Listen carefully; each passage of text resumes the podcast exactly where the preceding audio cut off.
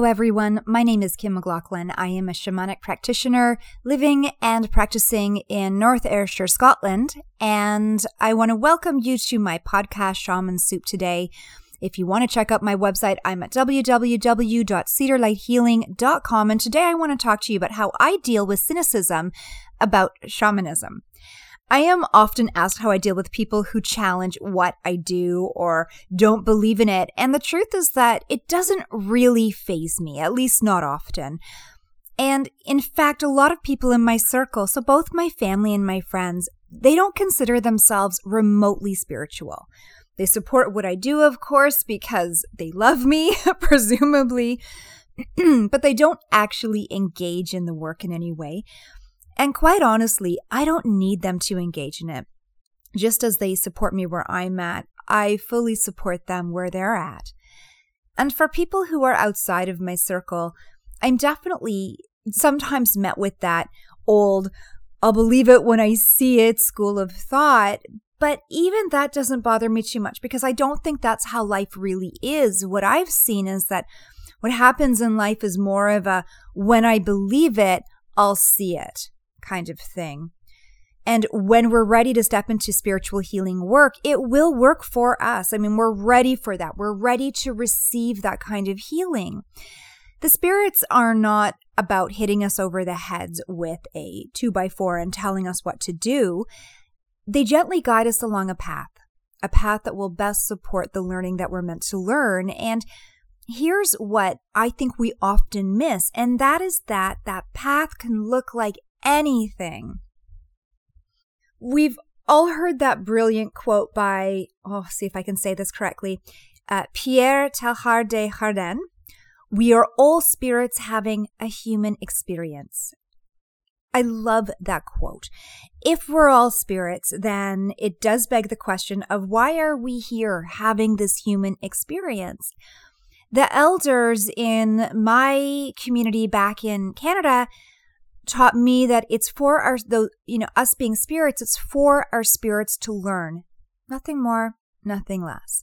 And each lesson, so each life purpose, if you will, is going to require a different path to support that learning. That's why some people will engage in deep spiritual work while others will do something else.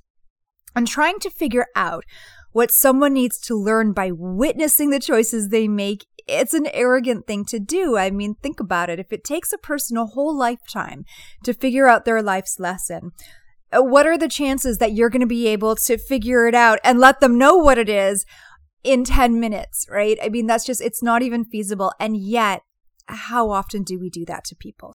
And then, of course, taking those assumptions of no thinking that we know someone's life lessons, what they're meant to be, to the next level of judging them is inappropriate and it's wholly unnecessary.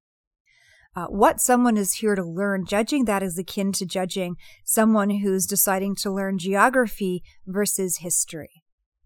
You know, those clients who are trying to find clarity in their lives, they'll often look to me and they'll ask, why? Uh, you know, as in, why this path?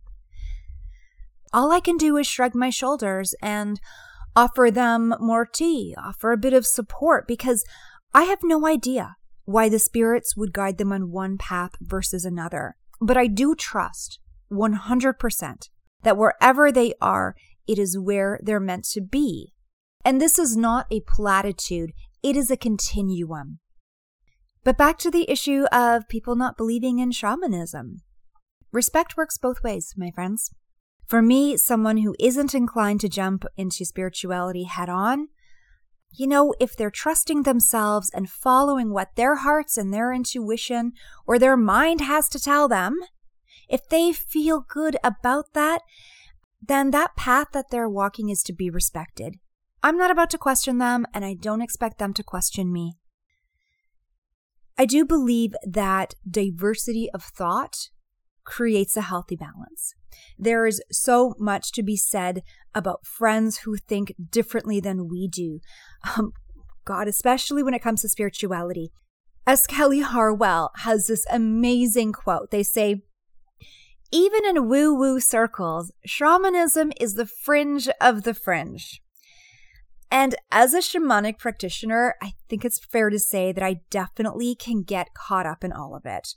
And I'm so grateful when my friends or my family look at me and they'll just be like, Kim, calm down. Or they'll roll their eyes at me when I begin to pontificate. We all need this in our lives. For me, this is not challenging behavior. It's not called challenge, it's called balance. And those good people, they remind me that there is, for me, life beyond the spirit world, my human life. And I'm here to live it, to enjoy it, and to squeeze every last bit of vibrancy out of it. Sometimes, after a lot of intense spiritual work, I just need to get outside and leave the drum behind. And it is so nice to have friends who don't want to talk to me about spirituality all the time. Now, having said that, there is a whole flip side to this issue. Um, and I, I've written about this when the ego rises. So there is, of course, a key difference, one would think, between someone respectfully not believing in the work that I do, not embracing it, and someone who actively puts it down. Or is there a difference? I generally react to the latter personally because shamanism is interwoven with my sense of identity. It's interwoven with my ego. So when someone says something that is attacking it, I can often feel that they're attacking me. But I mean, have they really attacked me? Or is that just my ego raising its head yet again, preparing to fight for my honor because that's what it's trained to do? Obviously, it's the latter. And when I find myself in that process, I realize that it's up to me to get past it. It's totally my job and my responsibility to regain a more stoic perspective about what's going on here. You know, just because my ego has a lot to say doesn't mean that the person has really done any wrong to me. So, you know, so what if they don't believe in the work? That has nothing to do with me. So what if they're engaging in mean behavior? I'm all grown up. I can see that that's not my issue to worry about.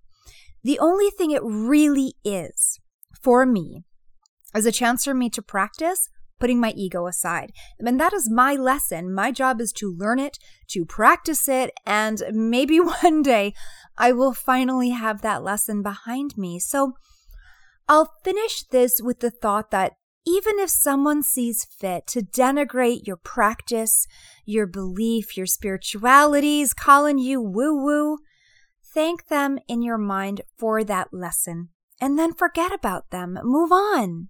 You have things to do and things to learn. And what I have learned is that good friends will always support you, even if they don't walk the exact same path as you.